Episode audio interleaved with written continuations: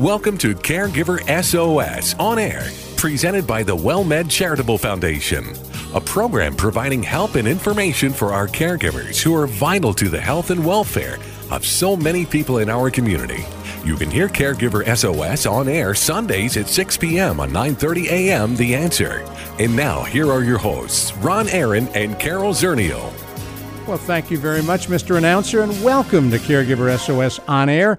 I'm Ron Aaron, along with Carol Zernial, our co-host, a graduate of Trinity University and University of Incarnate Word, where she earned her master's in gerontology. One of seven people in the nation with a Thank you, master's very, in thank you very much. I was told I was the only one that had a job, though. That's true. That's cool. I was an English major in undergraduate school, and I'm working, so there. There we- Most are two not. People. That's why both of us are doing a radio show right now. You're exactly right about that. Carol is the executive director of the WellMed Charitable Foundation, and each week she and I come to you with Caregiver SOS on air, and we're going to talk in just a couple of moments with Priya Soni, a woman who cared for her dad, who was never really diagnosed with a very debilitating disease. Ultimately, in 12 years, killed him, and from that, uh, she grew a company that tries to help and consult with caregivers. So we'll talk with her about that. That's right. This is an uh, this is an experienced caregiver. Yes, absolutely. Even with thousands of dollars and more spent trying to find a diagnosis that they never got. And that's coming up in just a few minutes. But first off, uh, if you are receiving a Social Security check, Carol has some information you may not want to hear.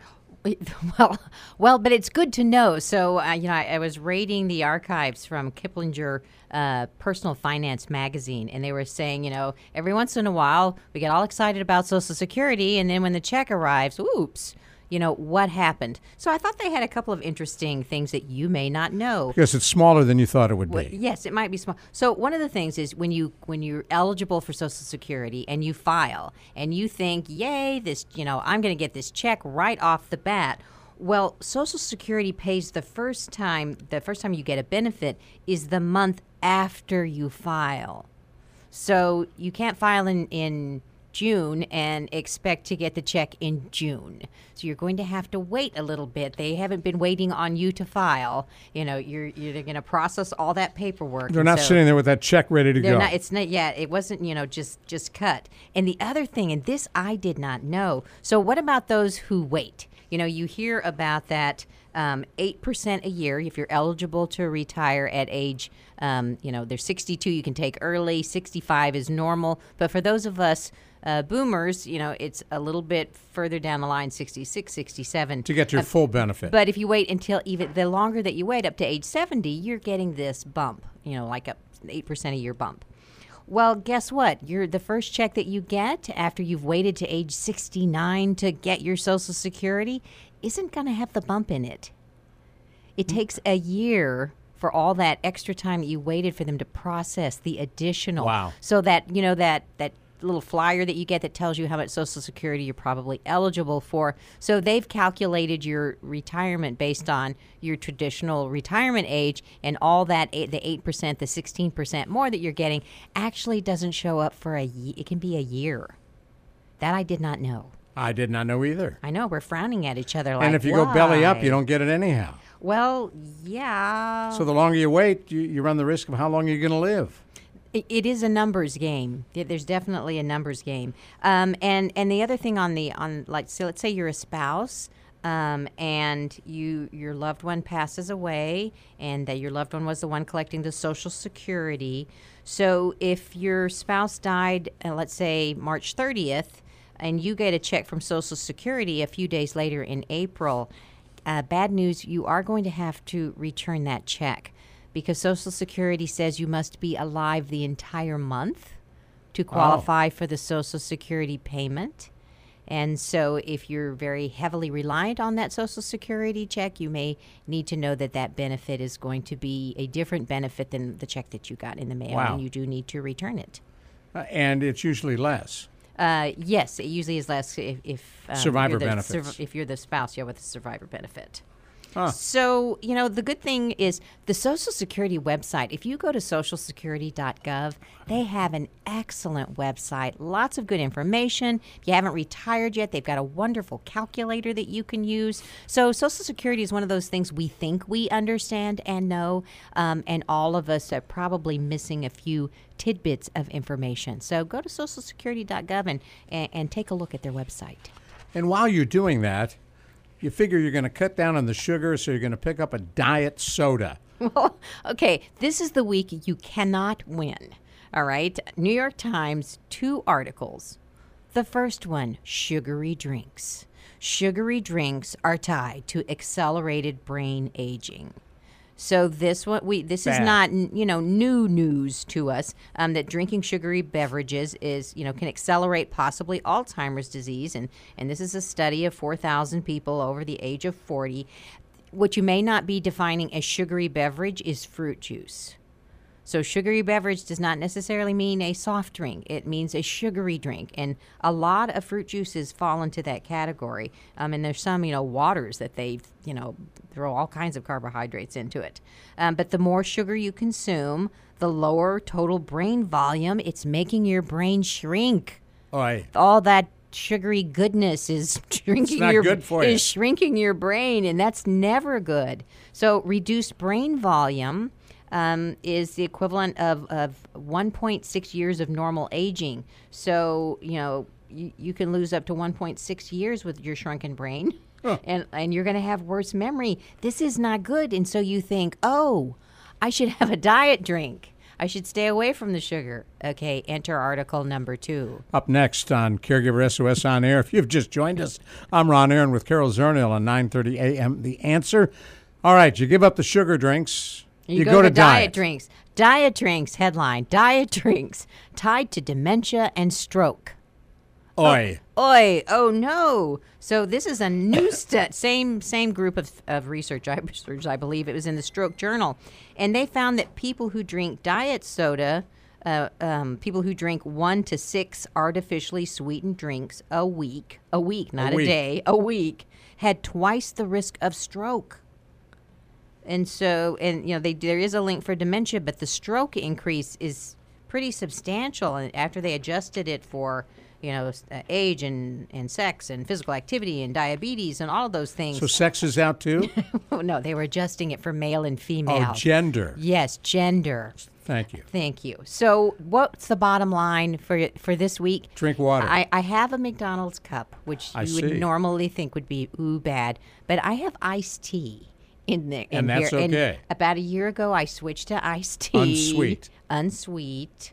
And, and there are actually health benefits to a variety of teas. I don't know if McDonald's tea is, is a green tea that's good for you, but there are a lot of teas. Caffeine and coffee have been shown to have health benefits. So if you're just confused as all heck about what to drink, coffee, tea, water, eh, those are probably good choices. Fruit juices, sugary drinks, diet drinks, eh, probably not. See, it used to be on the airlines coffee, tea, or milk. Not anymore. Well, that's because they you dear riders. As to say, A, you don't get anything, or you B, they better give you something of interest, you know, on the airplane because you otherwise you're going to, you know, bad things. It's it's just no fun flying anymore. I have a friend who is a flight attendant, and she says that passengers have become increasingly surly. Yes, we probably we, that may be true. Yeah, I think it's true. It could be true. Well, because you expect to be mistreated. I know it's become like the old buses. You know, the bus. Uh, I haven't taken the bus, Right. Uh, Greyhound, or I don't even know if they're still in business. Yeah, they're still around. Still in business. One of them's gone. Continental, I guess, is the one that's gone. My dad had a good line. I'd come home someday from practice, you know, complaining about the coach, and he'd say, "Well, why don't you just go right back to school and punch him in the nose?" And I say, "Well, how's that going to help anything? I can't do that." He said, "You're right. So quit complaining." so there you are. So there, so there you are. There you are. Yeah, stop complaining. Just sit down in that seat and turn on, watch somebody else's movie on. So I'm going to go out and run and increase my lifespan. Okay, all right. So this, I actually liked this article. Another one from the New York Times. This is a positive one. Th- well, I liked it because I, I started running, you know, late in life. so to speak. I've seen you running. well, I just did our, our charitable foundation just had our 700 5K, 700 people, over 700 people Wow. came out to run, and I came in third in my age category. Of course, um, you know Jimmy Keenan, who is Ma- Major General Jimmy Keenan, who now works for WellMed, um, who was in my age group and who had the stomach flu, passed me. Who weighs And- about an ounce. who pat, pat with the stomach flu? She beat me by two minutes. All right, I just want to say that's ridiculous. Well, she not even nice. she looks like a runner. Well, she is a runner, but I'm She- a, I'm a lightweight runner. But the good news is, an hour of running can add seven hours to your life. Really? Is the headline? Does that hour have to be contiguous, or could you do ten minutes doesn't. here, So the- twenty minutes there? So the Cooper Institute in Dallas, that you know the word aerobics, that was invented Right. at the Cooper Institute. They were the guys with aerobics. And they recently were replicating, you know, people have been asking about running. Is it good for you? Is it not good for you? How much do you have to run? How fast do you have to run? Um, and what they found out is they could confirm that indeed um, running reduces the risk of premature death by 40%. I always love that term, premature Yeah, death. Isn't death always premature? That's even if you smoke and you drink. If you smoke and drink and run, you're actually better off. Um, so that was good. And non-runners, who that was me, a non-runner who takes up running reduces di- your risk of death by 16% and 25% fewer heart attacks for non-runners who take That's up running. That's pretty cool. So that's pretty good. Um, an hour for hour. So an hour invested in running. And you can do it five minutes at a time. They said even five minutes at a time. Hour for hour, so for every hour, you get seven hours. You know, added to your life. So if you were running for forty, the next forty years of your life, you know, you only did, you actually only ran six months of your life, but you get three point two years, and you were outside running around or on a treadmill meeting other people. Who That's knows? cool. It could be good. Now you do Zumba now, I do. And and that's all movement. Does that count too? Well, that's not. It should. It's not running, but I can tell you that the Zumba was the reason that I was doing so much better at our 5K because that's an hour of, of aerobic endurance. Oh, yeah. and so that really helped make running pretty easy. Um, and so you know, move, move, use it or lose it. Move. That's all I can tell you. Is you know, I started running when my son was learning to ride a bicycle, and I felt like an alien trying to catch him, and I needed to catch him. And so that's when I started. That's funny. And you know, I say they say it's not. It's never too late. Five minutes of running. Add minutes, more minutes to your life. That's a good investment. We've been trying to teach Reagan how to ride a bike and not to use the curb as her brake.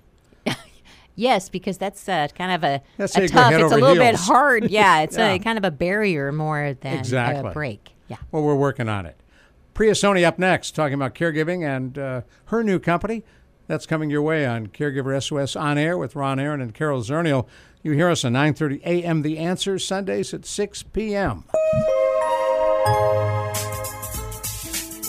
It's hard to believe, but this all began in the year 2010. Has it really been that long that we've been together? Dr. Robin Eichhoff, Ron Aaron, WellMed Radio. What a terrific ride it's been. And since then, and continuing, we have talked about everything. We've talked about medical issues, we've talked about legal issues, end of life issues, and the list goes on.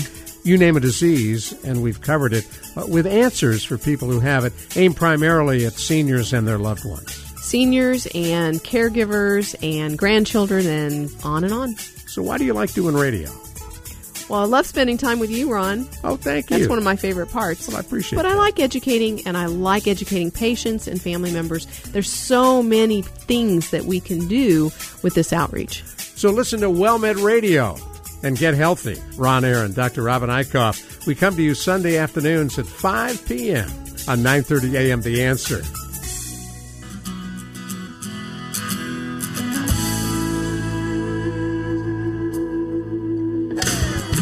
Well, thank you so much for hanging with us on Caregiver SOS On Air. I'm Ron Aaron at 9:30 a.m. The Answer with our co-host Carol Zernial, and we're delighted to welcome to our Caregiver SOS On Air hotline Priya Soni, who uh, has a really, really interesting story to tell. CEO of the Caregiving Effect, a platform and service to create a space for adults who've cared for parents, parental figures due to aging, illness, and disability, and is trying to provide help for them and coaching them on how to get on with their lives and a whole lot more. So, Priya Soni, uh, tell us what do you do? um, I am a certified caregiving consultant, and I am also a coach. And so, with the caregiving effect, there are two pieces of, of what I do. I coach people currently um, who are in a situation of caring for a family member. And then I also created a program uh, that actually that helps people become mentors from the experience because the real sort of juice of the caregiving effect is uh, taking our experiences, our sources of learning, um, our wisdom, and our unique insights into what we've been through and helping support the many that are walking the path of caregiving. So that's that's that's what I do, um, and I enjoy it immensely. And it's brought a lot of meaning to my life, having been a caregiver to my father over the course of 12 years. So, tell us a little bit about your caregiving experience. So, uh, it actually started in the fall of 2003. And it started as many things do. My father was feeling a symptom of something, and he had been for a period of time, but hadn't gone to the doctor. And it was in his last year and a half of before he retired, and he started to feel some stiffness in his legs. We went to multiple, multiple doctors and had a, lot of tests that either came out negative, normal, or um, just undetermined. And what doctors could come up with was that it was a neurological condition that doctors would never be able to diagnose. And so we were living in a world of questions for, for several years, and then in a world of acceptance, all really sort of headed by my dad. And he just really got to a point where he realized like this is just what my life is going to be like. So I'm either going to have to make it a great one or have one where it's going to be extremely difficult for the rest of my life and for my family's life. Well, how is it affecting um, his and, quality of life? Well, it was 12 years, so there was an arc of the experience. So initially it was, okay, he's walking differently. We can handle that. And then it was, okay, he needs a walker now. And then, okay, so we can work with that. And then it was a wheelchair uh, a power chair actually, um, and sort of navigating around that and making sure he had like an environment that he could navigate with the with the wheelchair, with a power chair. And then it was him losing his ability to speak. So he had speech aphasia. And so we never really knew what phases were coming our way because we didn't really have a journey with it, given it was pretty much a mystery illness uh, to doctors, to us. Um, and we were learning as we were going, as what happens a lot in the caregiving experience as it is. Um, and then it was him not being able to balance on his own at all or walk at all. Um, and it was 24 hours, seven days a week caregiving. So you never so found out what process. was wrong with him? No, we didn't. That we is didn't. unusual. I don't think we've ever had a caregiver on the show that you know mm-hmm. that had the big question mark for the entire caregiving experience. That sounds terribly frustrating. It is until it isn't. So it is. So it, it's an interesting sort of experience where you you go through so many different phases with it. I went through the phase where I was obsessively looking and just trying to figure out any sort of nugget of information that I could that I could work with. Uh, and then it just become, became a way of life. And this is just a lot in my father's life, in our life. And, um, and it became about choices and how we were going to actually review our choices with what we did have. Um, but yeah, it was it was frustrating. It was at moments uh, there was a moments of like it was traumatic at moments, and uh, and then there were like these interesting moments of creativity mixed with all of that, um, and things that I could sort of pull to, from like tools of my own life. So, for example, when my father lost his ability to speak, um, we had to figure out ways for him to communicate. And one way we figured out was sign language, American Sign Language. And I had had a background with American Sign Language. I had taken it in high school, throughout college, and just um, had different experiences with it throughout life. And so I was able to teach him certain words in certain ways, and it became like these like creative sort of um, ways to communicate with each other and then teaching that to our family and teaching that to our community who would actually uh, who would actually meet with him so he could feel like he was heard um, and or there was like a moment when my sister found a speak it application we could put on an ipad and he would type in what he was thinking or, or feeling, um, or something he wanted to just share with with people, and then he would just press play, and there would be an automated voice that would share out what it was that he had typed. Um, so it's this interesting sort of dichotomy of, of an experience where it builds creativity and problem solving and management um, experience, and then it also has like emotional uh, and mental component that's um, that really tends to get us a lot, where it can also be uh, manifested through just frustration and anxiety and a lot of other um, a lot of other emotions. So that went on for 12 years or so, and then he just died. Yeah, it went on for 12 years, and for an illness that took a long time to sort of move through him um, and took us on a journey, Wow. it really, in his last, uh, I guess, few days, it, it happened quite quickly. So I had, it was, it happened in January of 2015, so it's been two and a half years. And so I had just uh, come home for the holidays and then, you know, returned back to the East Coast. Um, and uh, my mother called me and said, Your father's taken a turn for the worse. Now, you know, putting that in perspective, dad wasn't really doing too well for about a good couple of Right. years. It was pretty sort of like we weren't really sure what, what direction he'd be going in. Um, he really wanted to hold on to life, and he had he just felt like he had a lot of life because mentally he was still there. Um, he had a, le- a lot of life left in him. Uh, but then when I arrived, um, uh, I noticed like just a bit of a change. But within 24 hours, that magnified, uh, and within about 24 hours from the time that I arrived, he passed away. So I'm and I think he was assuming- waiting for me. I'm assuming the neurologist ruled out ALS. Yeah, so that he did rule that out. That was one of the things that was mentioned. Um, I think cerebellar ataxia, um, Parkinson's was mentioned, uh, uh, multiple systems atrophy, uh, a lot of different sort of neurological conditions uh, were mentioned. But again, tests were either negative, normal, or inconclusive. So out of this, and by the way, if you've just joined us, you're listening to Caregiver SOS on air on 9:30 a.m. The Answer. I'm Ron Aaron, along with Carol Zernial, and we are talking with Sonia uh, Priya Sonia about uh, her organization, the Caregiving Effect. We'll talk about that as well. But but out of the uh, situation with your dad, you became uh, much more proactive in caregiving and in trying to reach out to help caregivers.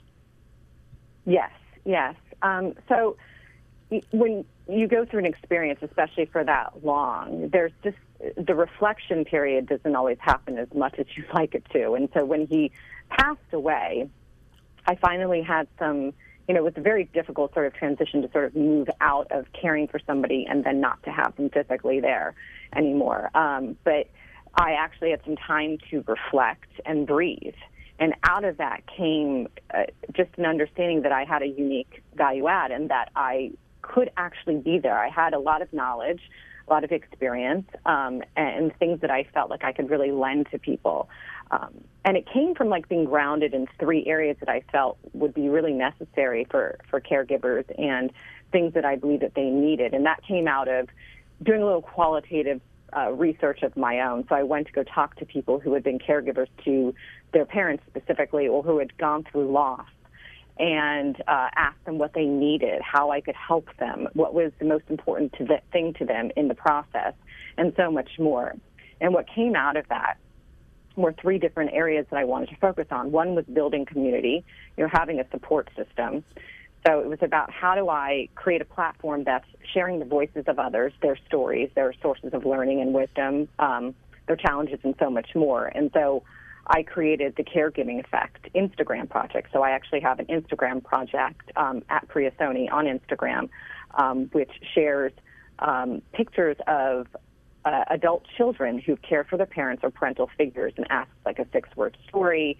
It asks them one challenge and how it shaped them. Because I wanted to shift the conversation um, from uh, understanding what purposes could come out of the experience, which takes me to the second area, which was giving purpose. Um, I believe that we're an extension from our all of our experiences, and caregiving is no different. And so, if if somebody's willing, you can really allow something big to develop from an often very painful, challenging experience. Um, and so, it's you know, giving purpose is really just asking yourself, like, what is what is the making of me from all of this? Like what comes from this? And then it goes to uh, to others. Like how can I be of service? And um, who can I reach? How can I reach them? And then the third thing is just realizing that there's a responsibility. Um, there's not a lot of support services out there, and um, creating uh, creating this uh, movement um, of of caregivers, um, who I call caregiver visionaries. Um, I believe that it's it's so important because there's a responsibility to take. There are so many people. There are over 44 million people in the U.S. alone, and then all around the world, there's so much more. And um, really understanding like that you have a responsibility to take what you've learned and to really help the many that are out there that need it by either building community, asking somebody how you could help, being a caregiver, advocate, a coach, consultant, whatever uh, comes to mind. Um, just building your visibility and letting people know that you're there. I, I do believe that it's a must have. All right, let's um, talk more about that, this in just a minute. Hang with me just a minute. Gonna, yeah, sure. Going to come right back to you. We're talking with Priya Soni on our Caregiver SOS on air hotline. She is the founder and CEO of the Caregiving Effect. She's got a website, www.priyasoni.net, and we're going to talk more with her about what this is all about and how it works. I'm Ron Aaron, along with Carol Zernial on 9:30 a.m. The Answer.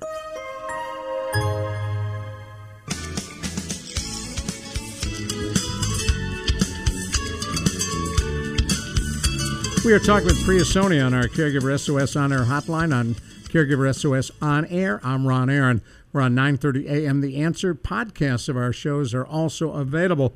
Just go to caregiversos.org and you will find the podcast.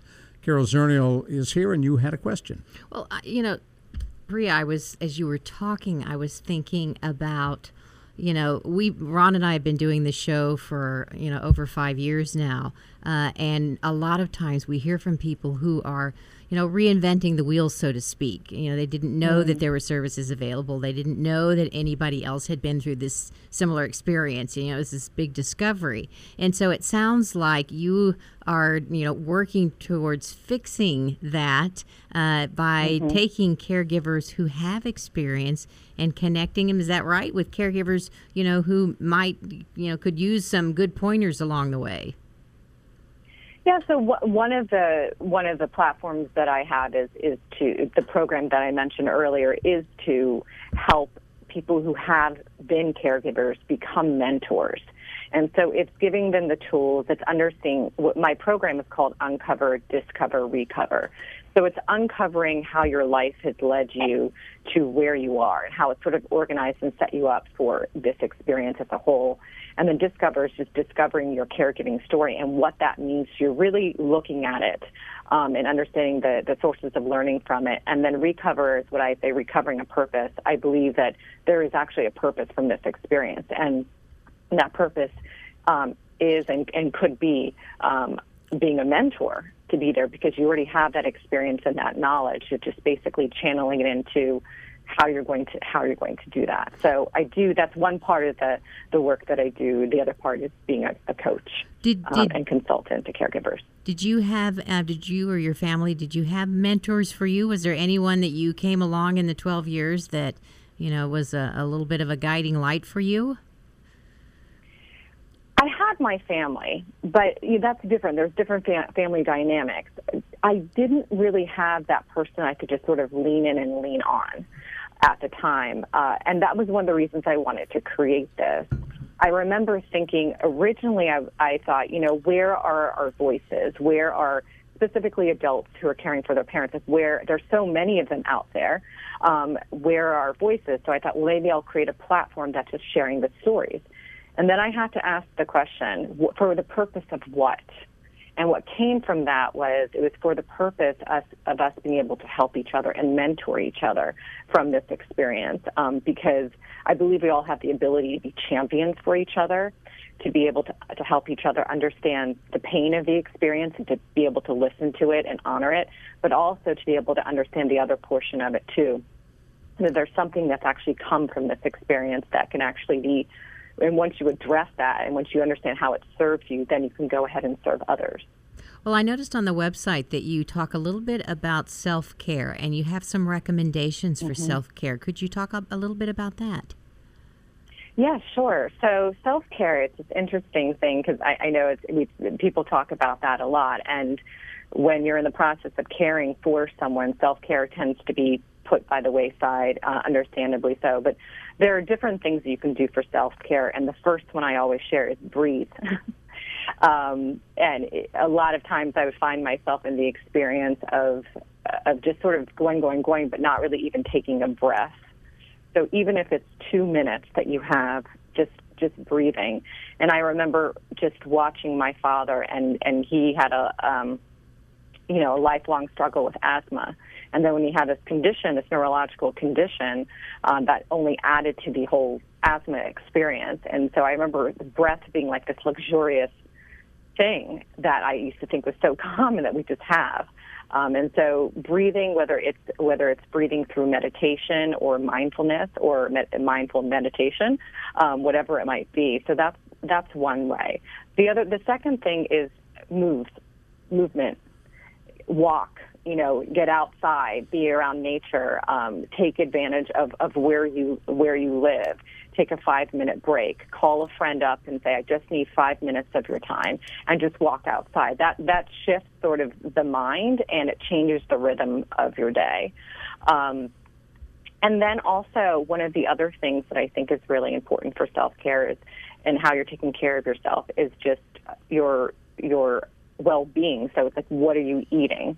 Um, and what are you putting your time into, uh, and uh, and just really looking at the rhythm of that, and and making those choices that are going to only add to your life and and make you feel good as um, as you're going through an experience that often can can really feel defeating at moments.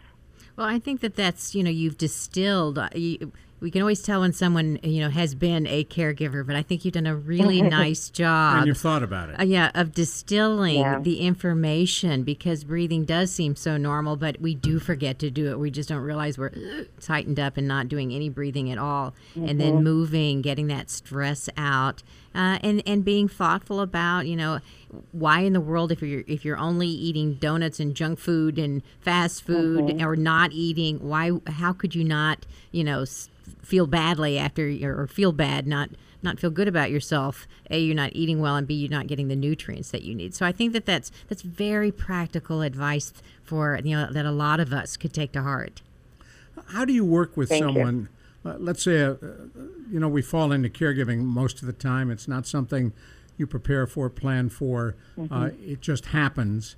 Uh, and if someone were to get a hold of you and talk to you and want you to come in and be their coach, how does that work? Mm-hmm. What do you do? Well, first, I start with a 30 minute consultation over the phone to make sure that we're a good fit. Um, and you know, the people that I that I generally work with are are in, either in a situation where it's of such urgency, um, or they also, especially with my program, they want to find meaning from the experience. So that's the first thing that, that I do is I have a 30 minute free consultation, um, and then we just discuss. Um, where they are in their experience, if they are currently a caregiver, what their needs are, um, and uh, what areas that they want to explore. And then I usually send them a survey to help me understand um, what works the best for them, even ways that could even celebrate even the small successes. Um, and then there's the program that I have, um, and that really is about finding meaning from your experience and, and really being able to to talk to them about um, you know their their whys um, and what they could contribute to, to others as well as themselves the experience of, of working with me. I believe it's a partnership. And so that conver- well, so. The, the conversation about um, you know their experience and, and, and finding meaning is that mm. something uh, as they're caregiving or is that post caregiving? Well, I think it can happen both ways. I think it generally does happen. I think the thought process and the reflection process generally does happen after the experience, after when somebody's transitioning, um, they've either had a loss or something has shifted with their caree. Um, so it's usually after the, the caregiving experience that I tend to work with people with my program.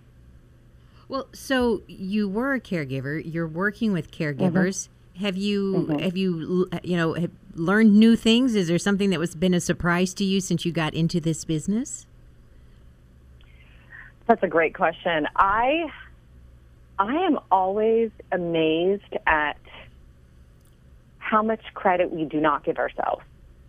Um, I, you know, there's this, there's so much that we're doing every single day um, that we don't acknowledge, and so that always surprises me in, in a way where um, a lot of, you know, ever so often I will have a client and um, and I'll say let's let's just actually go through what you have accomplished today, versus sort of sitting in the in the experience of like feeling like you're not enough. Um, and so it's surprising in some ways where um, I feel like that's also an area that um, that we don't do enough of, but we but we feel like we are not enough of.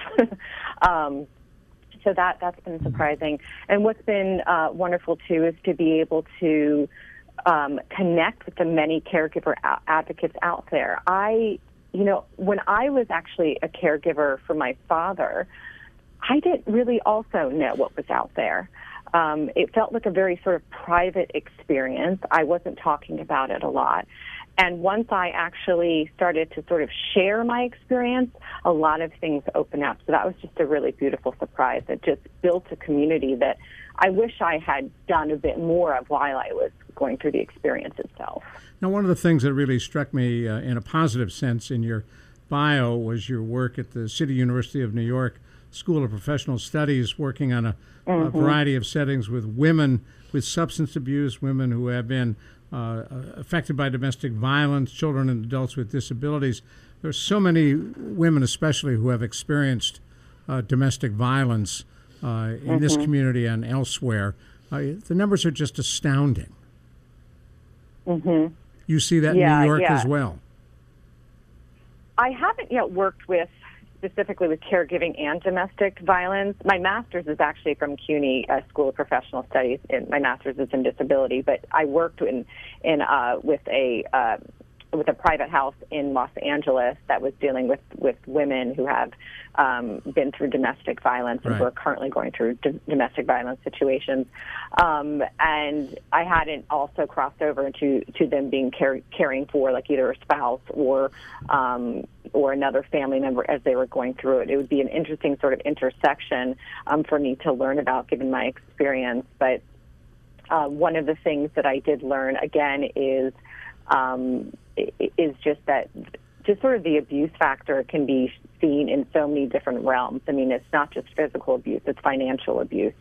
It's um, it's uh, emotional abuse. There's so many different phases and and um, specific sort of dynamics of the actual experience that you have to get to to learn about.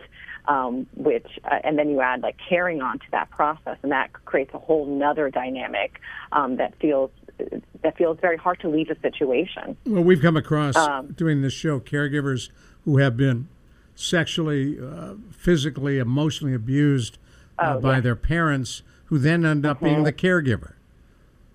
Yes, yes, yes. I have. I actually have had one experience with that, and I've talked to others who have been through experience but have not been current clients of mine. But um, yeah, I I think in those situations, um, it's important to really understand that sometimes you can't be the caregiver. Um, there, there are boundaries with all of this, and there are actual services that are out there. There are mediators. There are um, there are people that are very um, apt to be able to share with you other services that could that could help and support you through the experience. So It it's okay to it say really no. Sort of, It's all right to say it's no. okay. It's okay to say no to to say physically I can't be in the presence of and actually do this. But it's at the same point then it's okay to say yes. Let me actually sort of research and find other services that could be of assistance to me and um, this Huh. this family member of mine. Well, it, So it, it's it's Go, no, I would say it, it, it sounds like though in your in your work, I mean, there's a certain amount of courage that it takes to to say no and, and still go on to say yes and, and help other people. Um, but it just in Yeah. looking at some of the descriptions uh, that you have, you know, it takes courage also to live deeply at a time when you are facing such strong emotions that come out during during caregiving and post caregiving. Yes, yes, absolutely. It does. It it takes courage, I think, to actually sit with the uncomfortable. um, and to become comfortable with the uncomfortable. Wow. Um, I think it takes a lot of courage to be able to do that. We're And flat. it, it takes practice. We're out of time, but can you give us a website people can go to? sure. It's uh, www.priyasoni.net. P R I Y A S O N I, Priyasoni. Yes, dot .net. Spelled like it sounds. Well, we would love to have you back on the show and, and hear more about the caregiving effect. I think the more stories you collect, the more people you work with. You know, this is a library of information and a, and a network, a community network that can grow. So we hope you'll be back. Thanks. Well, thank you so much. I'd love that. Okay, take care. Bye bye. Priya Soni You too. Bye-bye. on Caregiver SOS on air. Up next, Take 10 with Dr. Jamie Huysman. You're listening to us on 9:30 a.m. The Answer. Ron Aaron along with Carol Zernial. It's hard to believe, but this all began in the year 2010. Has it really been that long that we've been together? Dr. together? Robin Eichhoff, Ron Aaron, WellMed Radio. What a terrific ride it's been. And since then, and continuing, we have talked about everything. We've talked about medical issues, we've talked about legal issues, end of life issues, and the list goes on. You name a disease, and we've covered it uh, with answers for people who have it, aimed primarily at seniors and their loved ones. Seniors and caregivers and grandchildren and on and on. So, why do you like doing radio? Well, I love spending time with you, Ron. Oh, thank you. That's one of my favorite parts. Well, I appreciate it. But I like educating, and I like educating patients and family members. There's so many things that we can do with this outreach. So, listen to WellMed Radio and get healthy. Ron Aaron, Dr. Robin Eichhoff. We come to you Sunday afternoons at 5 p.m. on 9:30 a.m. The Answer.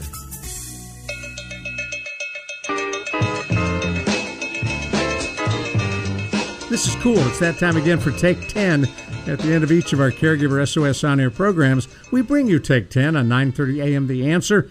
I'm Ron Aaron. Dr. Jamie Huysman joins us on our Caregiver SOS on air hotline. Nationally known psychotherapist deals with both addictions and caregiving, and our co-host Carol Zernial. So, if Dr. Spock, Mr. Spock, not Dr. Spock, I was thinking of the baby book. not the baby book, So, if Mr. Spock, the Vulcan. the Vulcan, was a caregiver, he was a guy with no emotions. Well, you know, Right? that's right. You know, if I recently wrote a blog about Mr. Spock and and if you know being a Vulcan might be something that would help caregivers out, and of course the most obvious is Mr. Spock does not get tangled up in emotions, and so Jamie, I think most of us humans uh, don't, uh, you know, we do get tangled up in emotions. We do have a lot of emotional baggage, and it can really throw us for a loop when we are in a caregiving situation. Is that true? Should, you know, what does Mr. Spock have over us? he has being a Hollywood character, and you can write about him and write him out if you want. And um, he's black and white, and So you can tell, you can tell he's not a geek. You're not rack, you know, you're not rhapsodizing about, oh, Mr. Spock. No, no. The beauty of Spock, if he was a caregiver, was that he he really would not show anger or resentment. And anger and resentment is, is huge emotional issues that we tend to repress as caregivers. Um, I just believe that feelings get caught in that shame and stigma of, of the mind. And I don't think that, you know, we are attuned to the fact that throughout our lives, whether we're 20 years old or we're 80 years old, that we don't attend to feelings. We repress them. We push them deeper inside of us. We actually act out on unresolved issues. And, then all of a sudden, the world of caregiving hits us, something that we know we have no control over at all. And the next thing you know, these emotions start running rampant. Well, I mean, I think it's a surprise. The first time you you're uh, new to caregiving, and the first time you get really, really angry, you know, at the person that you're caring for. I- I think it it kind of rattles you. It's it's you weren't expecting that necessarily to happen if you didn't normally have sort of a contentious relationship. Well, Carol, it's not really the person actually that we're getting angry at. That's the interesting part about caregiving, and, and I know you know this well as a gerontologist. We're really getting angry at a disease, and it's not really our loved one so much. That certainly they have triggered us in our lifetime, and no doubt have had challenges. You know, we've had challenges emotionally with them. But when a disease comes, whether it's Alzheimer's or heart disease or depression um, it really changes the person. And so we start to take things very, very personally. And the beauty is that if you can separate the disease from your loved one, you can get more like Mr. Spock. Well, I think that's actually, you know, very good advice because so many of us don't see that disease. I know my my own father when my mother had Alzheimer's when she was at home, you know, he was very angry with her. Um, but once she was put into a facility, he would say things about all of the residents. Well, that's you know that's that Alzheimer's. You know they're acting that way because the Alzheimer's, and suddenly the disease was separate from my mother. She was my mother again, uh, and he could distinguish that. But that was a really hard lesson to learn. And the separation, you think, uh, enabled him to see that? He stepped back? He was able to step back, I think, because he wasn't so exhausted and wasn't responsible for the 24 7 kinds of issues. Um, but I think, Jamie, you're right. It's not just with dementia, it's with any disease that, you know, that you, that we, the person's sick. Um, and they're doing this on purpose, or you know they could do better, or we just assign all kinds of things to people who really this is beyond their control. It's the disease. Well, you know, Carol, uh, there's a truism in psychology that we don't look at enough, and that's that anger is often a cover for sadness, and that it's frequently a lot easier for us to get mad and angry and pound our fists than to cry and, and to grieve and, and, and to really get in touch with the sadness of something, again, that we can't control. And so that's the beauty of commiserating together. That's the beauty of trying to get into a support group when you're going through this range of emotions as a caregiver. You know, because when you actually commiserate with others, uh, they then can reflect back to you what's going on. And maybe it is sadness. Maybe it's not anger. It's a what we call a clinical projection. Yeah, but some caregivers get so angry, sometimes violent sometimes abuse the one who is the care recipient. Uh, and they can't control that, or so they think. What drives that? Well, pathology does, clinical pathology. Again, if you're going to go into caregiving and actually go through what you just described, Ron, chances are you were kind of like that before caregiving came around. So the baggage that's accumulated ever since you were a young child that's been unattended to, that you haven't seen a therapist, that you haven't gone to a group, if you will, that you haven't become aware and, and transformed yourself, you're going to carry that into this relationship with your loved one. And, you know, Katie barred the door because you can really get angry and go postal, if you will, um, when you carry this. That's why it's so vital for us to embrace psychology or embrace a therapist embrace a third party that can be there for us and to hear us cry, to hear this, if you will, just like you said, this unruly anger that comes out and allow us to self examine it in a safe place. Well, you know, one of the things that also comes out besides the anger is the guilt. You know, that's the They're you know another up. yeah the the other defining trait of many caregivers is just guilt. Where does that come from? Well, we've talked about it, Carol, that guilt is really correlated again with the way we treat ourselves. The, the lower our self esteem is, the higher the guilt.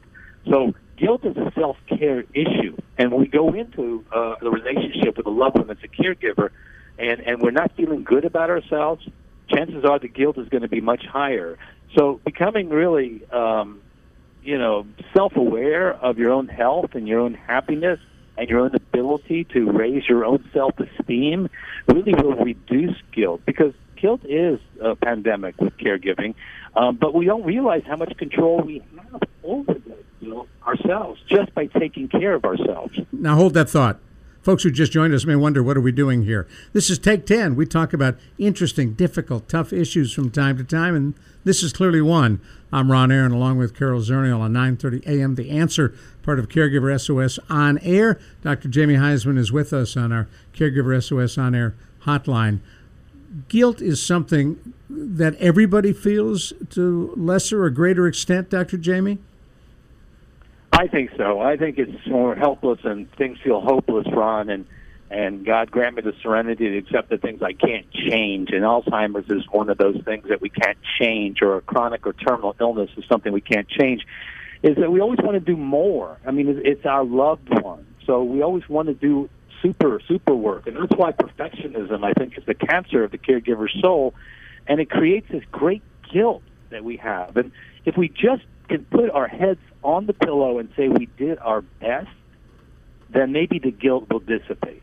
Part of us wants to do our best. Part of us wants to kill them. Well, that's true. And as soon as that happens, as soon as you feel those kind of rageful feelings, as I said, go to psychology today and put your zip code in and find a good therapist, or pick up the phone, call the area agency on aging, find a great therapist, or go to the WellMed Charitable Foundation and look for a caregiver SOS because you know from your gut that that's not right, that that rage is not right, and it's telling us something about ourselves that we need to attend to ASAP. Well, I mean, I, I think the word that you used being self aware. So, you know, caregiving, we, we've talked about in the past, it's the marathon, it's not a race.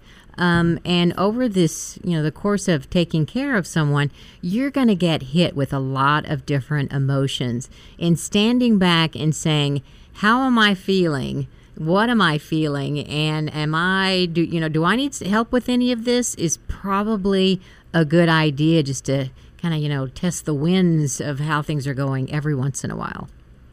Well, and if you're with a therapist, Carol, you can actually turn anger into kind of productive assertiveness. I mean, you don't have to sit there with this type of rage. Uh, it shouldn't be a, a cue to attack the other person. You can actually, like you said, when you become aware and start transforming and working with a third party, you can actually use this anger for purposeful reasons and actually set up a, a self care plan. Like, I'm not taking good enough care of myself. That I do have too much guilt and there's things I can do to help myself, and that's ways to redirect the anger. Bingo. Got to stop you right there. Thank you, Dr. Jamie. Appreciate it. Take 10, part of Caregiver SOS on air with Dr. Jamie Huysman and Carol Zernial. I'm Ron Aaron. You hear us at 9:30 a.m. The Answer Sundays at 6 p.m. You've been listening to Caregiver SOS on air presented by the WellMed Charitable Foundation. Email suggestions and comments on this radio program to radio at wellmed.net. And join your hosts, Ron Aaron and Carol Zernial, for another edition of Caregiver SOS on Air on 9.30 a.m. The Answer.